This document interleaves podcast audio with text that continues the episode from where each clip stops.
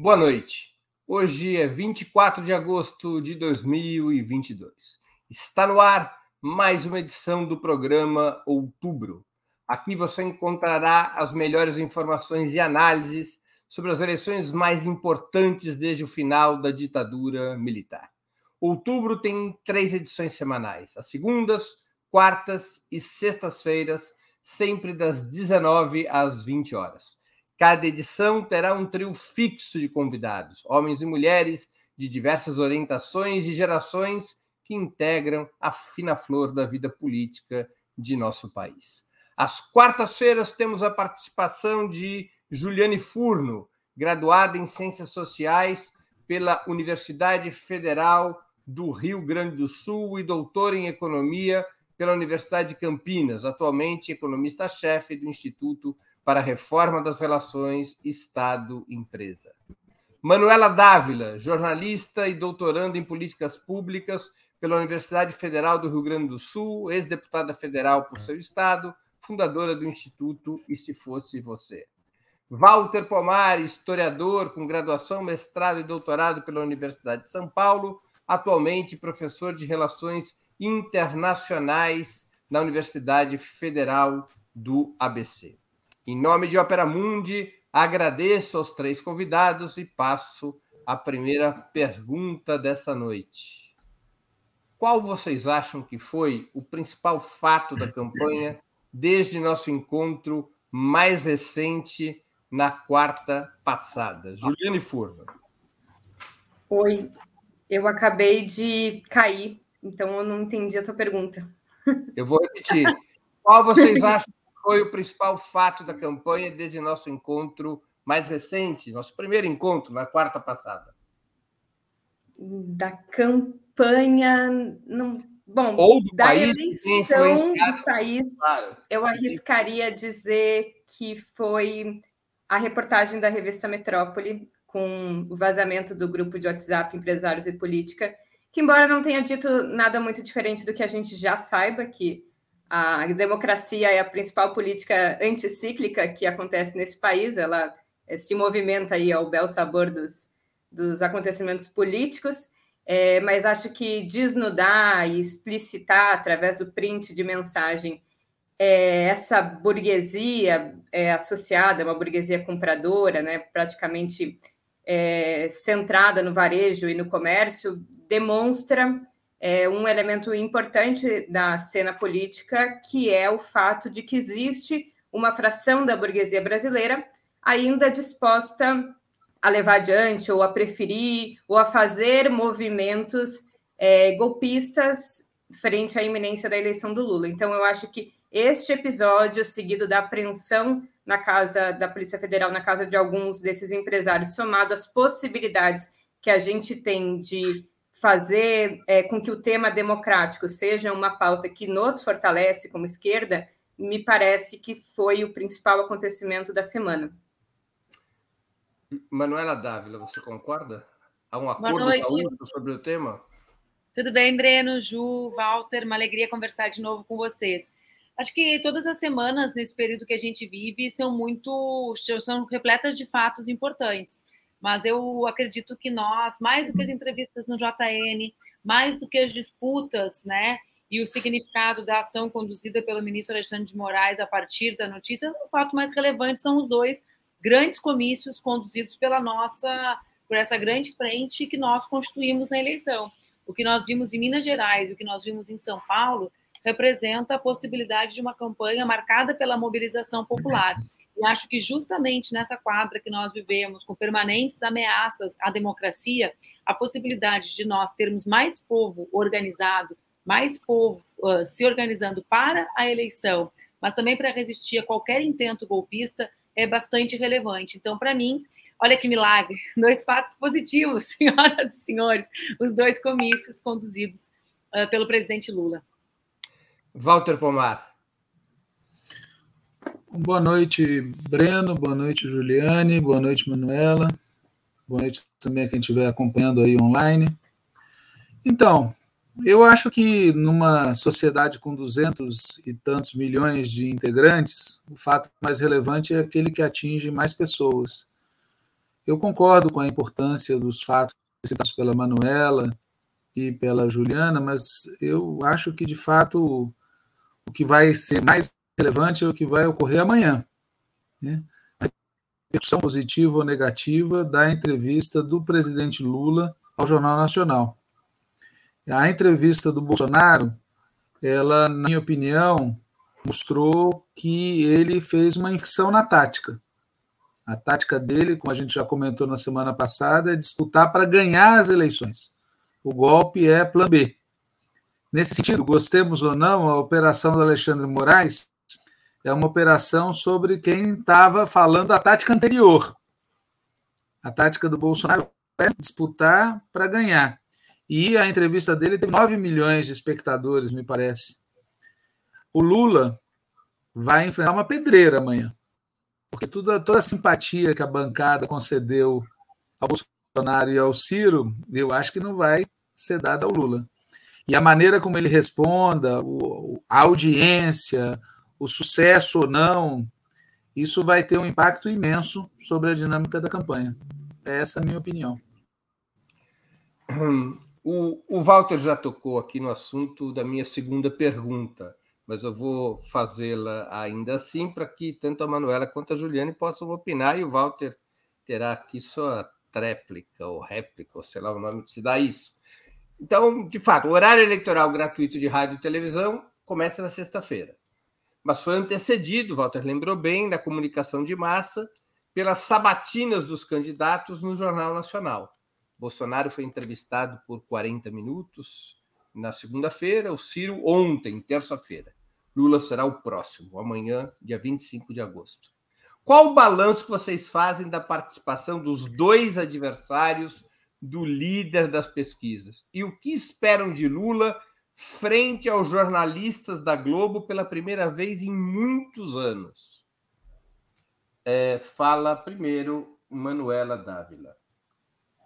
Olha, Breno, eu primeiro acho que a nossa turma tem que parar de elogiar adversário nas redes sociais, né? Porque a rede social não é pensamento, né? É pensamento manifesto. Então, assim, primeira dica é guardem os pensamentos elogiosos de vocês sobre o sucesso dos adversários para vocês, para os círculos íntimos de vocês, porque acho que é, acho que é um consenso entre todas as pessoas de bom senso que tanto Bolsonaro quanto Ciro foram bem para os seus objetivos, né? Uh, Bolsonaro, acho que visivelmente medicado, né? Foi medicado para mentir, né? Mas foi e conseguiu dialogar com os cinco por cento que podem, que acho, na sua tática, são importantes para ele. Ou seja, quando a gente olha a pesquisa que saiu hoje, a gente vê ali vinte e nove por cento só votariam nele, em qualquer cenário. Ele precisa ter uma parcela em disputa. Essa parcela não votará nele gritando, não votará nele estridente, votará ou poderá votar em alguém mais razoável, que se apresente como tal. Que ele é mentiroso, que ele é genocida, a gente sabe. A gente não está falando qual é a nossa opinião sobre ele, a gente está falando o que ele conseguiu passar ali. Da mesma forma, acho que o Ciro também conseguiu se apresentar de uma maneira diferente da que ele tem se apresentado nos últimos meses, ou seja, se apresentou como mais equilibrado, teve duas ou três intervenções muito respeitosas, né, nas quais ele diz que vai pensar, vai refletir sobre o que, o, o que precisamente a Renata havia ponderado. Então, eu acho que os dois, para os seus objetivos, se saíram bem. O que eu espero do presidente Lula, espero que ele fale sobre o nosso projeto para o Brasil, espero que ele diga que nós representamos, né, um setor muito amplo da sociedade brasileira, espero que ele enfrente os problemas do povo, fundamentalmente preço do alimento, desemprego, preço do combustível e o impacto disso na vida do povo, né? Porque preço de combustível no Brasil não é só gasolina no carro, é também gasolina no carro, mas é a alta dos alimentos, etcétera. Então, acho que existem assuntos que não foram tratados nem por Bolsonaro, nem por Ciro, que são os assuntos prioritários do nosso povo. O que, que o povo que está assistindo? A gente está falando, eu concordo com o Valter quando ele diz o que, que tem de mais relevante, o que, que tem de mais volume? É aquilo ali? Não, aquilo ali tem que dialogar com o problema real. Eu entendo toda a expectativa de um encontro do Lula com aqueles que foram seus algozes permanentemente, né? Mas nós temos uma eleição para ganhar. Então, a minha expectativa é que não, uh, que não sejam quarenta minutos para um acerto que não é dele, é de todos nós, é do Brasil, com a Rede Globo. Espero que sejam quarenta minutos em que ele consiga superar os, os interlocutores e tratar os problemas do nosso povo para que nós tenhamos mais, mais possibilidade de acumular força para ganhar as eleições. Você acha que na Globo o Lula deveria tratar da Globo?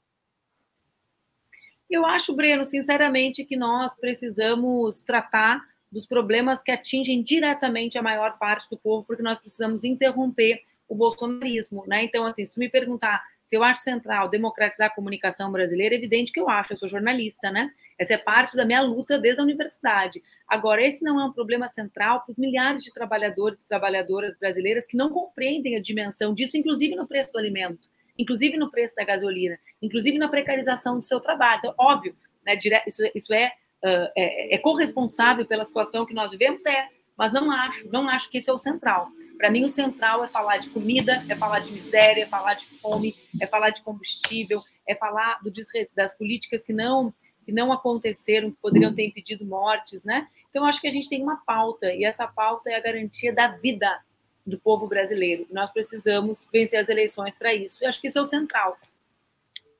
Tá bem. Valter, você já, já tocou no assunto. Eu vou te pedir para complementar sobre o que você espera da atuação do Lula amanhã, e claro, que você também detalhe o que você avaliou da participação do Bolsonaro e do Ciro. Você fez um comentário já sobre o Bolsonaro, mas ainda não, não expôs o que você achou da participação do Ciro. É, sobre o Cavernícola, eu acho a mesma coisa que a Manuela já falou.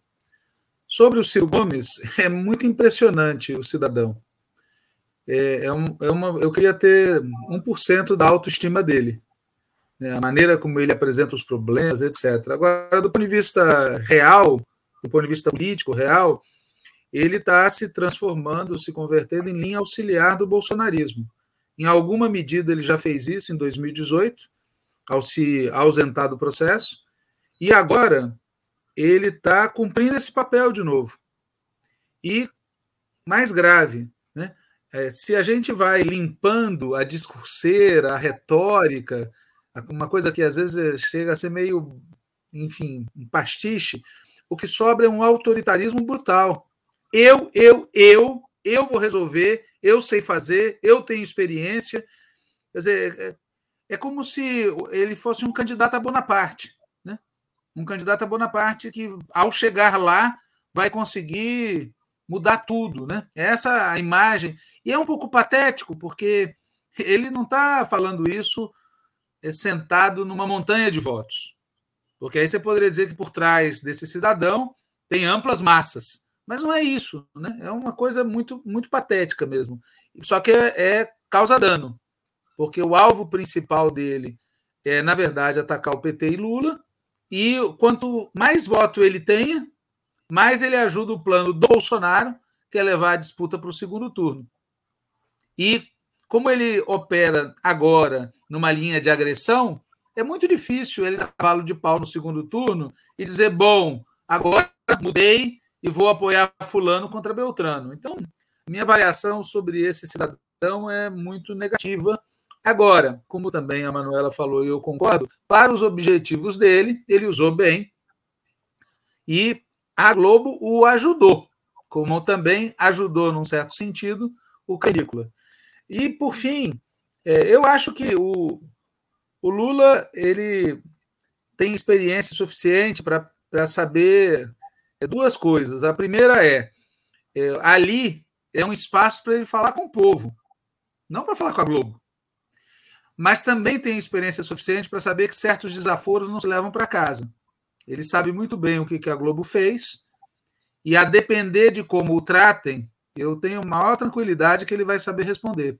Porque, para além do que é dito nessas sabatinas, me incomoda a própria sabatina. Quer dizer, a Globo continua se enxergando Continua se colocando como uma espécie de árbitro, como se não tivesse sido parte, fosse parte o tempo todo. Mas concordo com a Manuela que essa é uma batalha que não vai ser resolvida ali. O ideal para nós seria um cenário em que os entrevistadores dessem ao Lula o mesmo tratamento que deram aos adversários e o Lula usasse a oportunidade para apresentar ao Brasil, tá certo? A dezenas de milhões de pessoas que vão ver ao vivo ou depois o seu ponto de vista sobre o que fazer com os grandes problemas nacionais. Essa é a minha opinião. Juliane, o que você achou de Bolsonaro e Ciro? O que você acha do... Se você fosse coach do Lula, o que você diria no ouvido dele sobre amanhã? Bom, eu acho que o Bozo surpreendeu a todos nós. Inclusive, eu estava numa mesa de debate, eu não assisti ao vivo, e as primeiras impressões que me repassaram por WhatsApp foram de que ele teria ido bem, eu fiquei bastante surpresa, e depois que eu assisti, eu compreendi que a entrevista, no que tange ao objetivo de campanha e para quem o Bolsonaro fala, o favoreceu. E o favoreceu não só pela é, medida bastante mediada com que ele se sentou naquela cadeira, mas pela forma muito dúbia com que ele tratou as suas respostas também. O Valter falou isso na semana passada. Quer dizer, para minha mãe, ficou a impressão de que o Bolsonaro é, recuou, inclusive recuou nos seus intentos golpistas e se comprometeu publicamente é, com a garantia do resultado das urnas. Mas, ao mesmo tempo que ele faz esse aparente recurso, e eu é, concordo também com o Valter que o plano A, frente à impossibilidade de contar com forças expressivas fundamentais para levar adiante o processo de ruptura democrática, ele precisa apostar no plano A da reeleição, mas ele também deixa engavetado o plano B. Quer dizer, ele também joga para a sua base de apoio fundamental ao né, ensejar que sim vai legitimar e aceitar o resultado das urnas desde que as eleições sejam transparentes. Bom, se ele qualifica eleições transparentes como eleições com voto auditável, que seria o voto impresso, quer dizer que ele não se compromete efetivamente com as eleições tais como ocorrem né, atualmente, mas com um tipo de eleição que é esse né, tipo de eleição É, que rechaça as urnas eletrônicas. Então, ao mesmo tempo, ele consegue é, se apresentar como alguém é, mais moderado, sem perder fidelidade na sua base de apoio fundamental. É, ele foi bem, em grande medida, porque acho que ele estava preparado para manter, de forma aparentemente mais qualificada, as suas mentiras ou a sua retórica. Ele contou com a ajuda da falta... É, de resposta ou a falta de confrontação dos jornalistas em elementos que não eram elementos de opinião, mas que eram elementos é, verídicos, né? Por exemplo, quando ele aponta pesquisas e ele aponta que as pessoas teriam se contaminado mais ao ficar em casa, veja, o papel de um jornalista, inclusive, que trabalha né, com fatos e que tinha provavelmente ali a preparação de uma série de elementos, era confrontar esse tipo de informação é, mentirosa, ou quando ele enseja pesquisas, né, sem dizer instituto, fonte, lugar. Então, eu acho que ele contou com uma certa leniência e até um certo cansaço dos entrevistados que preferiam passar para outro ponto, para que a entrevista também não, né, não, não perdesse audiência em função da, do impasse que às vezes se colocava. O Ciro, ele fez, na minha avaliação, um papel muito lamentável. E eu confesso que eu não entendo a tática política do Ciro, porque eu entenderia, e entendo, embora discorde, das organizações de extrema esquerda que disputam o processo eleitoral com candidaturas próprias, visando, claro, a autoconstrução das suas organizações, mas também a perspectiva de ampliar ou fortalecer, via processo eleitoral, as suas próprias é, proposições enquanto grupo. Então, né, o, os militantes dos partidos comunistas, ou mesmo militantes e partidos da ultradireita que acreditam ao Bolsonaro uma falta de liberalismo. São perspectivas ideológicas que utilizam a cena política e as eleições para fortalecer concepções políticas. O Ciro não fortalece concepção alguma. É, ele, inclusive, não faz diferenciação em nenhum momento do Bolsonaro e do Lula, e acredita episódios como crise econômica, é, baixo investimento em infraestrutura, fome, como se fosse uma decorrência da política econômica dos dois. sendo que a maior taxa de investimento ou, ou o menor índice de fome se deram sob os governos Lula. Quer dizer, a falta de mediação com a própria realidade o coloca em profundo descrédito. E acho que essa ausência de cenário externo também faz com que o Ciro perca muita credibilidade. Quer dizer, diferente do Bolsonaro, que inclusive utiliza desse expediente, para o Ciro não tem correlação de forças internacional. Não tem imperialismo, não tem cerceamento é, das margens de manobra de países periféricos como é o Brasil. Parece que tudo é, prescinde de boas e acertadas decisões na política interna. Vai fazer controle da taxa de câmbio, que é o que ele propõe, num mundo globalizado em que o imperialismo faz todo tipo de pressão política para abertura de conta de capitais. Isso é conflito político, isso é conflito que opõe forças na sociedade. Então, se autorrogar esse lugar é, de salvador, inclusive ele, se, ele, ele fez a menção de que ele seria um representante de uma segunda abolição no Brasil. Eu acho que isso é bastante...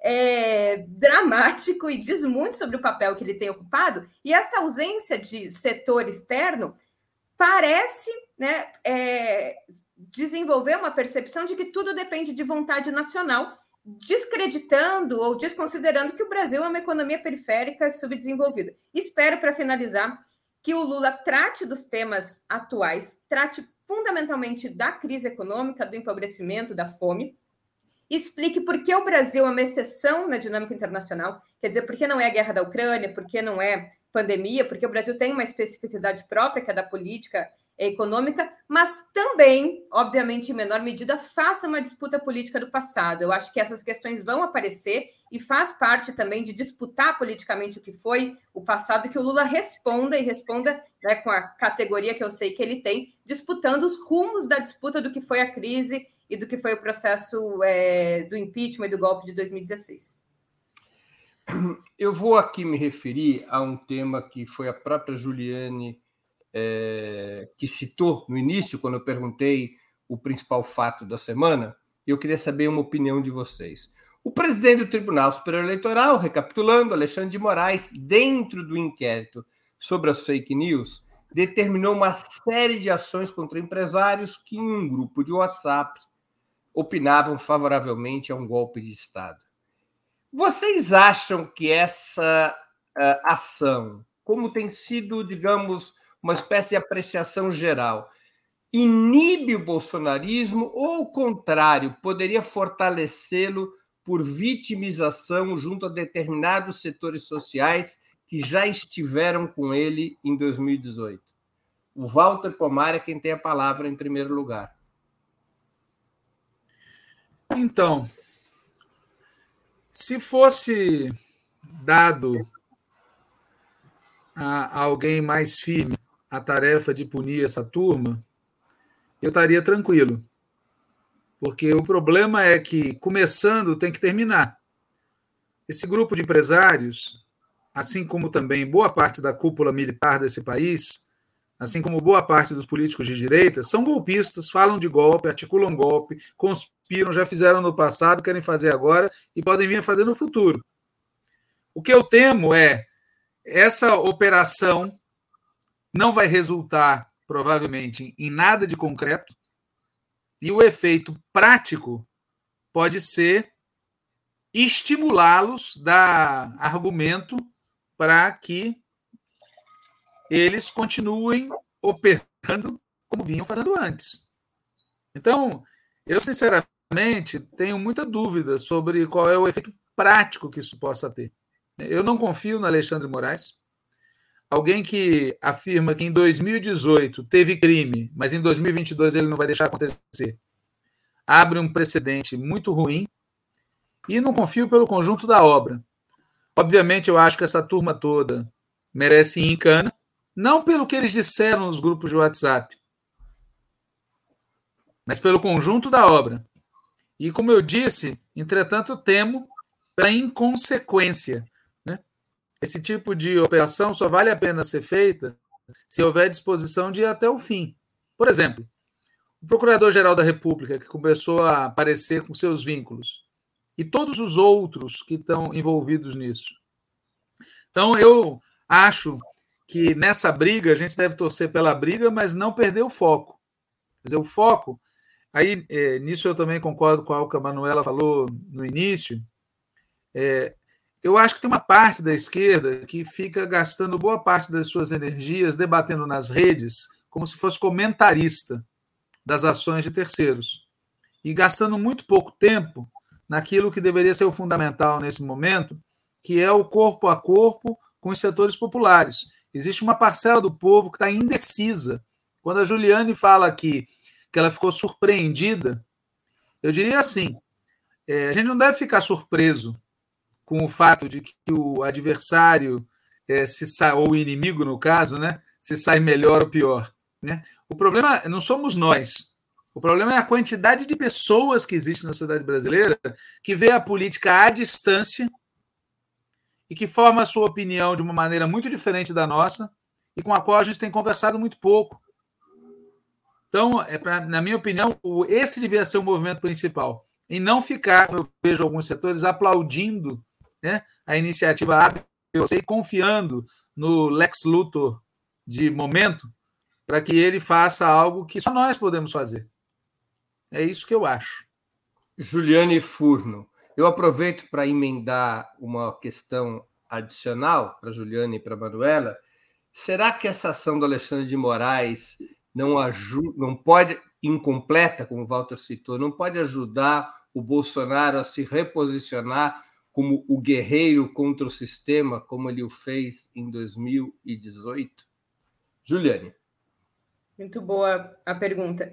Eu concordo muito com o Valter e eu acho que isso nos, nos mantém é, numa contradição muito, muito tênue, né? Entre, neste momento, o que eu venho afirmando, é, nós precisarmos, né, garantir que essas instituições democráticas sigam existindo, porque é, a gente só sobrevive, tem liberdade de organização num sistema democrático, ainda que seja democracia burguesa, ao mesmo tempo em que não descaracterizar ou não esquecer o que representam essas mesmas instituições e representaram até pouco tempo atrás, é, portanto, não mudaram a sua natureza, não mudaram, não passaram por um processo constituinte, são as mesmas é, instituições de caráter golpista e que não titubearão, né, em, em unir forças com o golpismo toda vez que sentirem É, que o, o seu lado está ameaçado. Então, eu acho que é, assim, é, esse excessivo aplauso, né, ou essa crença desmedida de que essas instituições cumprirão com esse, esse desígnio de, de prender ou mesmo, né, julgar esses empresários, me parece que é, é deseducador, inclusive, para o tipo de debate que a gente tem feito de dois mil e dezesseis, prioritariamente para cá. Agora, eu acho, não sei, pensando por alto, eu acho que é um tipo de ação importante, ainda que com muito limite, porque ela não deve cumprir o seu desígnio final, mas me parece que é um tipo de sinalização, né? uma, uma sinalização é, de que, enfim, que esses intentos golpistas são respondidos pela justiça, mas o balanço geral, me parece, é... concordando com o que o Breno perguntou, mas que provavelmente é a opinião dele, eu acho que, no fim das contas, embora não descaracterizando que acho que foi uma ação que deveria ter acontecido, mas eu acho que ela tem mais capacidade de, de jogar isso no colo do bolsonarismo do que nos ajudar. Eu acho que o que nos ajuda é o fato dessas mensagens serem sido publicizadas e o que a gente faz com essas mensagens, mais do que o que a justiça fez na ação de apreensão.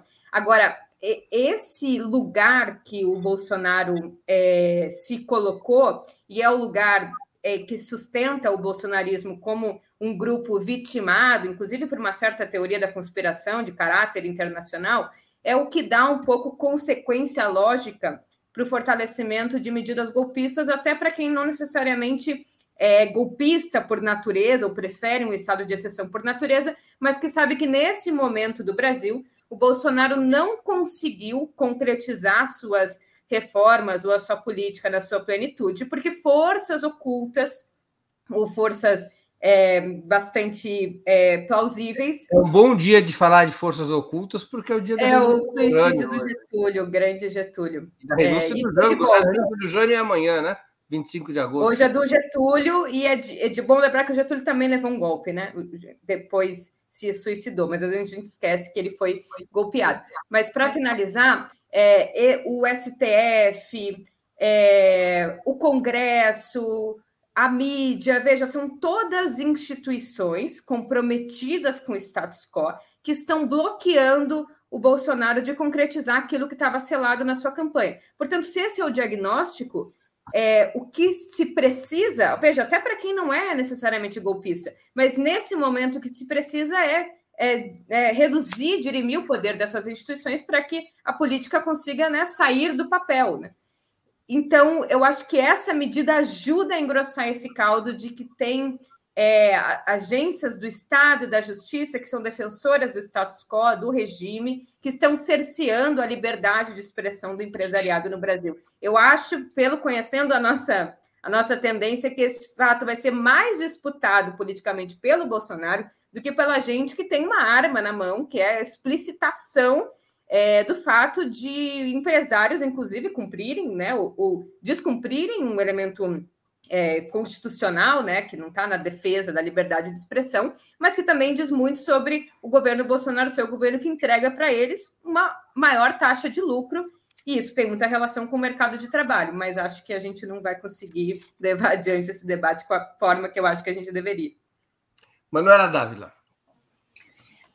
Ah, Breno, eu acho que são várias respostas para essa tua provocação, né? Assim, primeiro, eu não sei, não sei qual vai ser o, a consequência objetiva disso, né? Muita gente diz, será que isso não reesticou uma corda, né? Enfim, eu acho que tem algumas questões que foram colocadas que eu gostaria de comentar. A primeira delas, eu não acho que absolutamente nenhum movimento seja capaz de consolidar mais do que já está consolidada toda a turma que defende golpe, que é contra o Supremo, que tem uh, teorias fantasiosas com Bolsonaro. Gente, ele tem vinte e nove por cento da população, segundo as pesquisas, que votam apenas nele. Ou seja, uh, ter preocupação que qualquer movimento engrosse esse número, para mim, uh, digamos, não tem uma relevância porque eles já estão, né? Eles já aderiram. Se a gente vê a análise deles sobre a eleição, existe uma narrativa, né? A narrativa é que a pesquisa é comprada, que a urna não vale, né?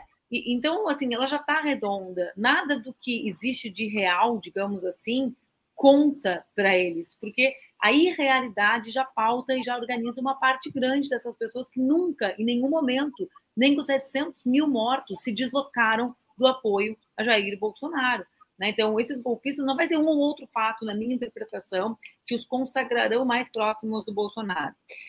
Onde reside a minha dúvida, digamos assim? Eu, até semana passada, né, Valter, nós concordávamos sobre isso, eu não nutro nenhuma expectativa.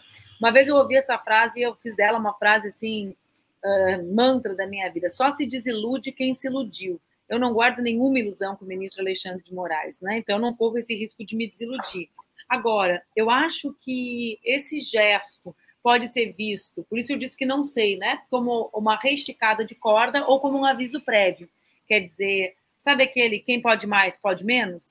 Né? Quem uh, vai para cima de poderosos, né? Poderosos, porque uma parte da imprensa, por exemplo, hoje já mudou o tom, porque tinha a ver com isso aqui. Né? Então, quem vai para cima de poderosos com intento golpistas, uh, dá um aviso também para a sociedade de que isso não passará. Bom, quais são as últimas consequências disso? Nós já vimos, gente, né? Nós já vimos. O mesmo enfrentamento à fake news pega só quem atinge determinados setores da sociedade, né? Não é, não é uma justiça universal, né? Não é uma busca universal, mas, assim, é também um aviso. Então, eu, eu hoje, né, a preço de hoje, como, como dizem algumas regiões do Nordeste, a preço de hoje, eu acredito que esse gesto pode ter servido, ao contrário do que dito, não só não para engrossar, senão para fazer com que esses setores recuem um pouco, né? Levando mais fé Do que, do, de que existe um porvir que eles desconhecem. A gente também tem que pensar isso. Assim como nós sabemos, não sabemos até onde o Alexandre de Moraes vai, eles também não sabem, né?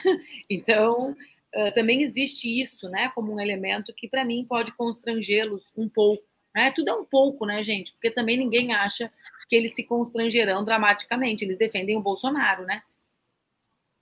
Antes de continuarmos, eu queria pedir a contribuição financeira de vocês para a Opera Mundi. Há seis formas de fazê-lo. A primeira, assinatura solidária em nosso site, operamundi ponto com ponto br barra apoio. A segunda é se tornando membro pagante de nosso canal no YouTube. Basta clicar em Seja Membro e escolher um valor no nosso cardápio de opções. A terceira e a quarta é contribuindo agora mesmo, como alguns já o fizeram, com o Super Chat ou o Super Sticker. A quinta é através da ferramenta Valeu, Valeu Demais, quando assistirem aos nossos programas gravados. A sexta é através do Pix.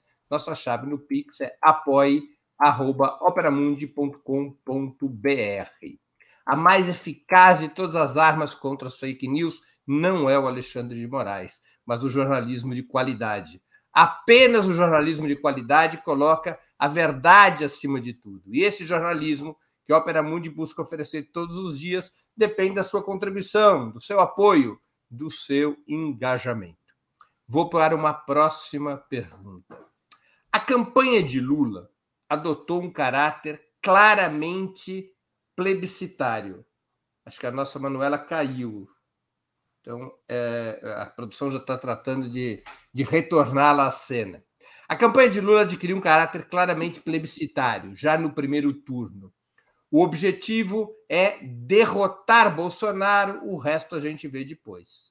O programa registrado no T S E elenca uma série de compromissos gerais com a reconstrução e a transformação do país, mas praticamente não foram apresentadas medidas concretas para alcançar esse objetivo, com exceção da extinção do teto de gastos. Essa, sim, foi dita com toda clareza no programa registrado no T S E. Vocês acham que essa foi uma opção correta ou está na hora de apresentar com maior nitidez o caminho que assumirá um eventual terceiro governo Lula com medidas mais claras sobre o combate aos principais problemas econômicos e sociais do país? Fala primeiro a Juliane Furno. Eu acho que é uma tática acertada. Eu acho que é muito importante uma vitória no primeiro turno, embora eu acho que vai ser muito difícil. Num cenário em que a sombra do golpe, ainda que concordando com o Valter, seja plano B, mas que a sombra do golpe se apresente, ganhar no primeiro turno se coloca como um elemento fundamental, porque isso diria respeito à anulação das eleições por completo, que não envolvem só a eleição para o executivo.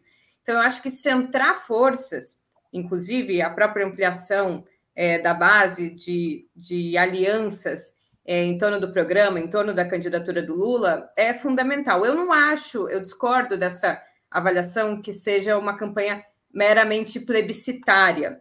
Eu acho que a campanha é uma campanha também programática.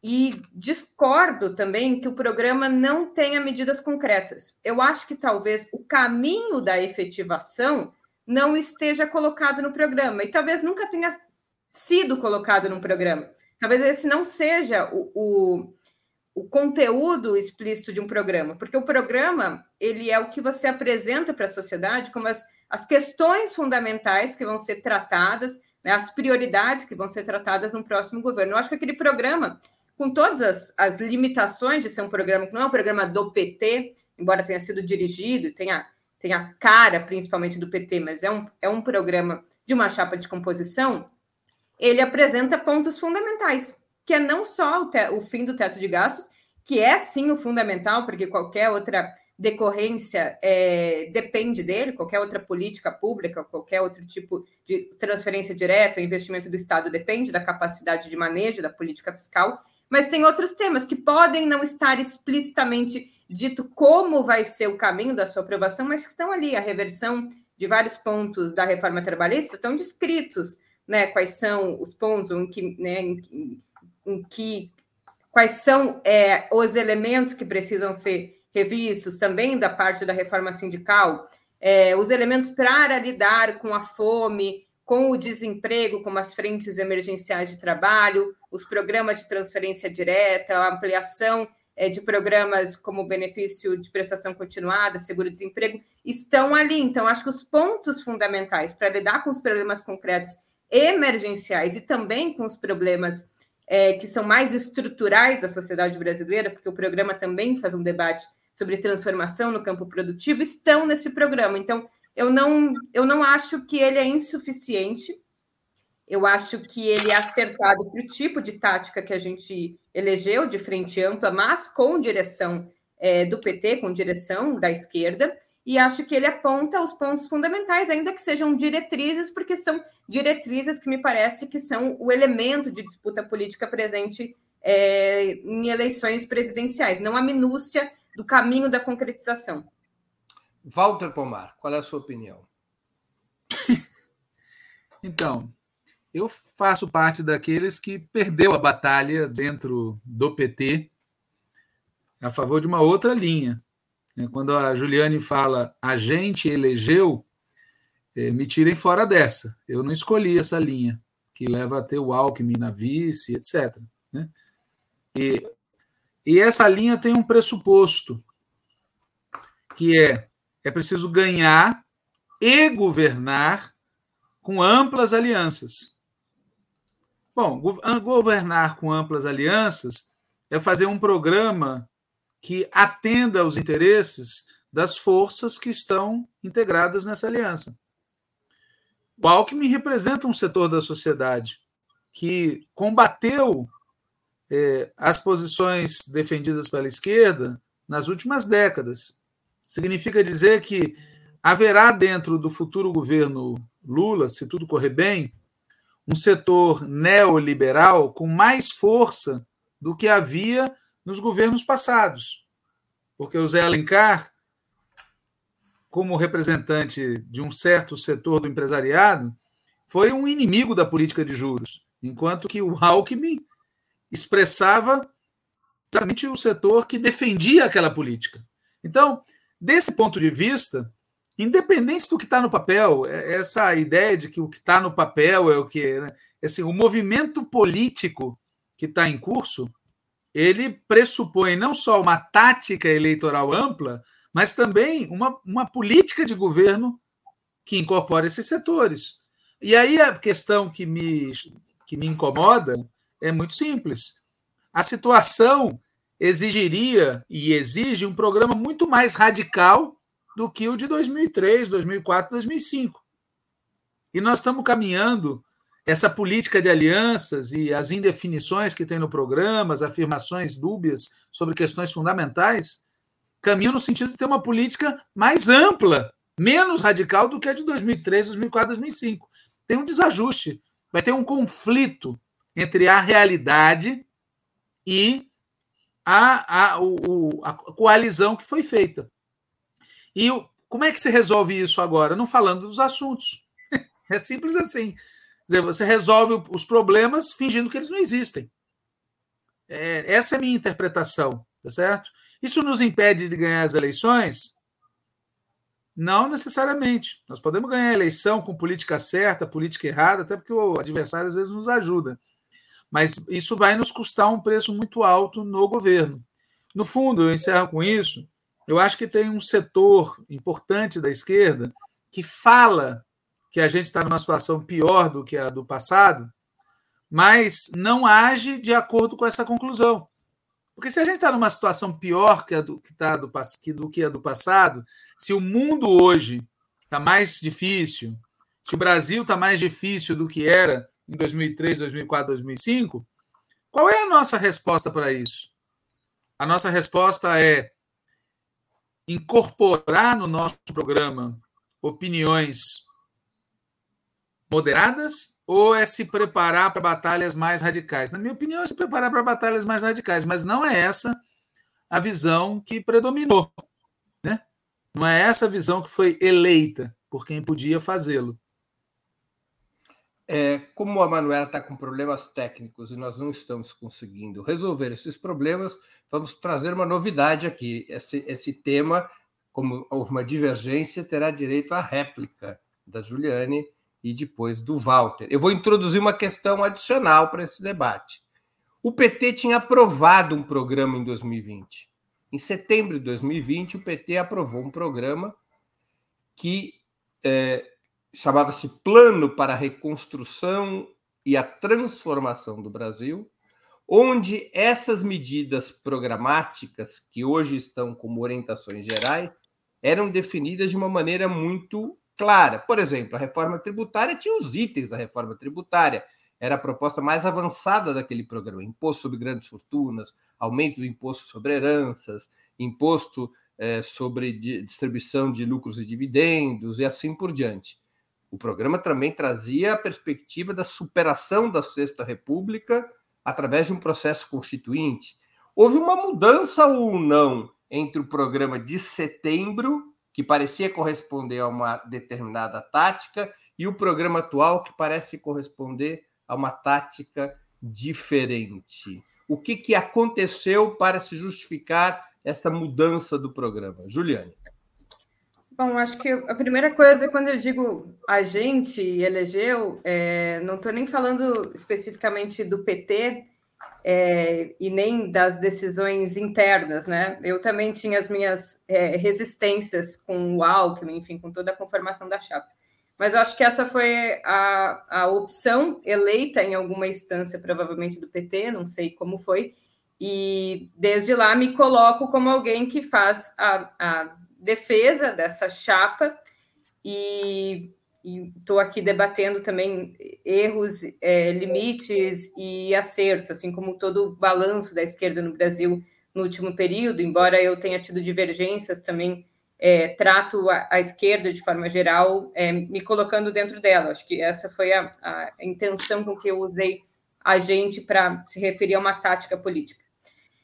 Eu acho que é diferente é, a situação de dois mil e dois da situação atual. Porque, veja, a situação de dois mil e dois também, é, como atual, seguida de várias vitórias de governos progressistas na América é, do Sul, principalmente, É, foi um período de derrota moral, inclusive, do neoliberalismo. E os neoliberais derrotados é, voltaram para casa, né? Embora se mantiveram como oposição, oposição principalmente nos espaços institucionais da política, não se converteram, não tiveram capacidade de se converter em força política real organizada na sociedade. Eu acho que essa talvez seja uma diferença fundamental desse período. A gente não só vive sob um novo tipo de arranjo político em que o bolsonarismo é uma força política de expressão significativa de massas, inclusive na sociedade, quanto, inclusive, as próprias é, sombras de uma perspectiva golpista é, sobre o Bolsonaro na presidência da República também se colocam. Eu acho que é difícil negar que, embora não exista correlação de forças favorável para que ela possa se expressar, existem várias possibilidades de quarteladas e outras formas de instabilidade democrática. Então, eu acho que, diferente de dois mil e dois, que a gente já ganhou com uma coalizão política muito mais ampla, é, para dois mil e vinte e dois, frente não só a um diagnóstico de que a esquerda tinha sofrido uma derrota importante, que era uma derrota mais do que política, mas também uma derrota em outras dimensões fundamentais, frente ao avanço de um movimento de caráter neofascista, que tem resguardo é, em termos internacionais também, e frente a uma possibilidade de ruptura democrática, me parece que há opção, né, sabendo que só as forças puramente da esquerda ou da centro-esquerda é, seriam provavelmente incapazes, aí fica no campo do provavelmente, porque a gente não tem como fazer esse tipo de validação histórica, mas em função do que foi dois mil e dezoito, provavelmente as forças é, puras da esquerda seriam incapazes de reverter esse cenário, e mais uma eleição do Bolsonaro confirmaria um deserto, né, uma derrota de dimensões, inclusive, históricas. Então, eu acho, e aqui é a minha opinião, que foi correto, poderia não ser o Alckmin, mas foi correto a tática de ampliação do espectro da política para além dos setores da, da, da centro-esquerda. Embora me parece que tenha sido importante, ou tenha que ser importante, a conjugação de uma frente ampla com uma aliança estratégica dos setores da esquerda que disputem a direção e a natureza dessa frente. Em alguma medida, o programa ele não é um somatório das forças políticas que estão presentes na, na composição é, da chapa Lula-Alckmin. Veja, embora o Alckmin possa ser... Mas essa, desculpa interromper, Júlio, mas esta inflexão tática para a frente ampla não é o que teria provocado a mudança do programa de dois mil e vinte para o programa de dois mil e vinte e dois? Com certeza, porque o programa de dois mil e vinte é o programa do P T. O programa de dois mil e vinte e dois é o programa que o P T encabeça a chapa com Lula, mas que tem outros partidos na coligação. Obviamente, precisa haver mediações no campo programático. A concretização, inclusive, do que está colocado no, no programa não vai se dar a partir do que está selado no T S E ou que está escrito na letra do papel. Isso é força política. Quem tiver mais força política vai garantir que o programa vá mais à esquerda ou vá mais ao centro. Eu acho que essa aqui é uma outra é, tarefa fundamental, que é garantir condições desse, dessa frente de esquerda que dispute a direção e que dispute a hegemonia dessa frente é, de caráter mais amplo. Agora, é, veja, o programa ele não é o programa, no seu conteúdo, de frente ampla.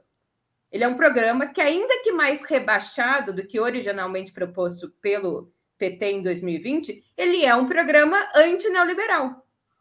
Ele é um programa que fortalece o Estado, os instrumentos do Estado, as políticas públicas de caráter universal, as empresas estatais, o fim do teto de gastos, uma nova política cambial que pouco se falava. Então, ele não é o programa que é a representação pura e simples das várias forças. Ele tem uma direção, ele tem um eixo norteador que ainda está no nosso campo, que está sob a direção do P T, embora certamente menos radicalizado que a, o programa puro sangue que o P T pôde apresentar no ano de dois mil e vinte. Eu acho que essas são as limitações de uma frente ampla, mas me parece que o que está em jogo é... exige que a gente ganhe as eleições, a estratégia de frente ampla com direção da esquerda me parece o melhor caminho. Nós temos que disputar politicamente, pós-governo eleito, que esse programa seja mais radicalizado ou que os caminhos para a efetivação dessas políticas passem por medidas mais radicalizadas. Valter Pomar. Então, é, isso tudo que a Juliane está falando agora eu já ouvi em dois mil e dois, dois mil e três, dois mil e quatro, dois mil e cinco. É a mesma novela. Ali teve uma aliança, aí quando a gente chegou ao governo, fizemos durante dois ou três anos a gestão Palocci. Agora o nosso programa está mais rebaixado do que o de dois mil e dois. E o que isso indica? Que nós vamos ter, provavelmente, um governo em disputa, como foi em dois mil e três, dois mil e quatro, dois mil e cinco, com maior influência ainda do social-liberalismo, que o nome é esse, tá certo? Social-liberalismo. Então, o que se avizinha, desse ponto de vista, é uma repetição piorada. Porém, aí vem o porém, o mundo está muito pior do que naquela época. E se for mantida essa lógica que eu acabei de explicar, o nosso futuro governo vai enfrentar a mesma situação que hoje está sendo enfrentada na Bolívia, na Argentina, onde os governos progressistas de esquerda estão passando por dificuldades imensas, produto da junção de circunstâncias muito piores com programas mais rebaixados. Aí alguém pode dizer, mas como é que você pode querer, numa correlação de forças tão difícil, fazer algo ainda mais radical? Eu não, eu não quero nada, é a situação que exige. Esse é o problema. A situação exige, e eu vou dar um exemplo prático.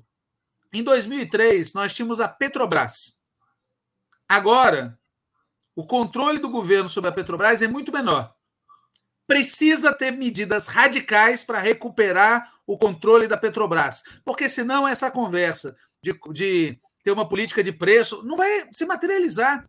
Precisa de medidas radicais para poder fazer o mesmo que a gente já fez no passado, sem necessidade de fazer medidas tão radicais quanto será necessário agora. E a pergunta que eu faço é, temos isso claro? Minha impressão é que não. Minha impressão é que uma parte substancial da esquerda acha que nós vamos chegar e vamos conseguir governar com medidas usuais. Não será suficiente. Eu dei o exemplo da Petrobras, mas podia dar o exemplo de outras empresas estatais, podia dar o exemplo da política de juros, podia dar o exemplo... Na minha opinião, tá certo? O problema não é o que está escrito, o problema é o que está se armando para o futuro. Ah, qualquer coisa vale para derrotar o neofascismo, para derrotar o Bolsonaro. É verdade. Só que a gente precisa entender que para derrotar mesmo o bolsonarismo, não tem como fazer isso sem derrotar aquilo que alimenta o bolsonarismo, que é a miséria social e econômica causada pelo neoliberalismo. E essa que é, na minha opinião, esse que é o déficit. O Lula, nos discursos que ele faz, ele empurra a pauta para frente, contra a opinião de boa parte dos economistas do partido e daqueles que seguem a orientação dos economistas petistas. Empurra o partido, as demandas, o que ele coloca como demanda do povo. Agora, o conjunto da obra não aponta nesse sentido. E eu encerro com o seguinte: se é verdade que tem uma aliança do centro com a esquerda, tem que ter disputa. E para ter disputa, a esquerda tem que querer disputar, tem que querer demarcar, tem que querer saber o que ela quer e não se conformar, congelar as coisas como elas são. Eu vou passar a uma última pergunta que eu vou pedir para vocês responderem de forma muito sintética, que a gente já se aproxima do final. Há fortes rumores, ainda não confirmados plenamente, que Bolsonaro irá anunciar sua desistência de participar em debates no primeiro turno. Caso essa decisão se confirme, vocês acham que Lula deveria estar presente, por exemplo, no primeiro desses debates previsto para o próximo domingo, dia vinte e oito de agosto? Juliane Furno primeiro, Valter depois. Acho que sim. Eu acho que é um, um espaço que, embora não tenha ali o principal partícipe da, da contradição fundamental das eleições, eu acho que sim, as pessoas ainda assistem T V, ainda assistem debate. Eu penso na minha família reduzida, que não é militante, não é politizada, mas que tem uma tradição de assistir debates. Eu acho que todos os espaços mais amplos que o Lula puder falar, é, vale a pena estar presente, inclusive para denunciar a incapacidade do mandatário do Poder da República de, inclusive, participar de um debate em pleno pleito eleitoral. Então, me parece que sim, deveria participar. Valter Pomar. Tenho muita dúvida, porque isso é colocar o Lula para ser alvo do desgaste e dos ataques dos demais. O Ciro Gomes, por exemplo, vai adorar a possibilidade de um tete-a-tete com o Lula, tá certo? E, como nós sabemos, não tem limite esse cidadão. Ele ali vai demonstrar mais uma vez que ele é um instrumento do bolsonarismo e nós vamos nos oferecer para um desgaste. Eu, sinceramente, tenho dúvida. Se eu tivesse que responder agora, como está sendo perguntado, eu diria para não ir. Juliane, trinta segundos de réplica. Não, não sei se eu tenho muita réplica. Eu também não não, não tô muito convencida. Mas eu acho que esse é um espaço importante. Veja, eu, eu acho que a gente tem uma certa é, blindagem com relação aos, a espaços de comunicação é, com, com gente, inclusive, de um setor, que eu acho que é um setor que o P T era muito forte e que foi perdendo espaço e que é fundamental nessa disputa, que são os setores médios.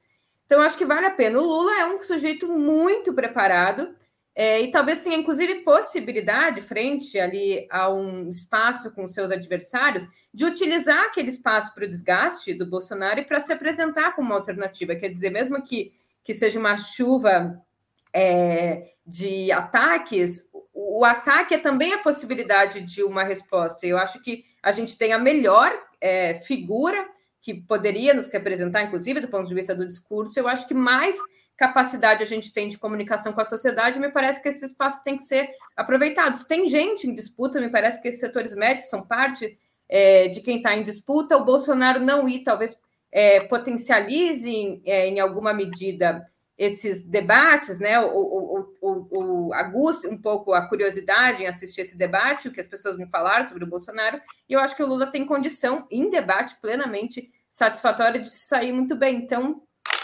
continuo achando, mas também de supetão, assim, talvez precisaria ouvir um conjunto mais alargado de análises, mas sigo achando que ele tem que ir.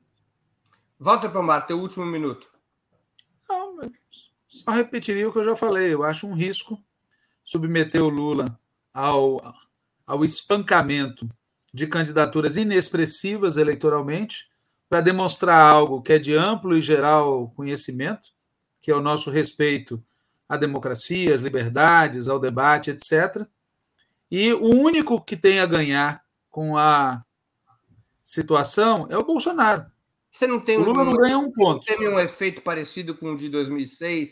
dois mil e seis. Votos por no debate do primeiro turno? Então, dois mil e seis era uma circunstância distinta, né? Porque tinha acabado de acontecer aquele episódio lamentável que o Lula classificou como um dos aloprados, e havia a expectativa de que ele explicasse algo. Por isso que eu digo, se tiver que responder agora, minha resposta é não. Muito bem. Chegamos ao final de mais uma edição do programa Outubro. Eu conversei hoje com Juliane Furno, Manuela d'Ávila, que infelizmente teve problemas técnicos, não pôde vir, não pôde ficar até o final do programa, e Valter Pomar, os participantes de nossas edições das, quarta-feira, das quartas-feiras. Temos novo encontro marcado com os nossos convidados de hoje, na próxima quarta-feira, dia trinta e um de agosto. Antes disso, voltaremos a nos ver na edição de outubro da próxima sexta-feira, dia dezenove de agosto, e de segunda-feira, dia vinte e nove. Eu agradeço aos convidados e à audiência, especialmente aqueles e aquelas que contribuíram financeiramente com o site de Opera Mundi ou com o nosso canal no YouTube. Muito obrigado, boa noite e boa sorte. Tchau. Tchau, tchau. Tchau.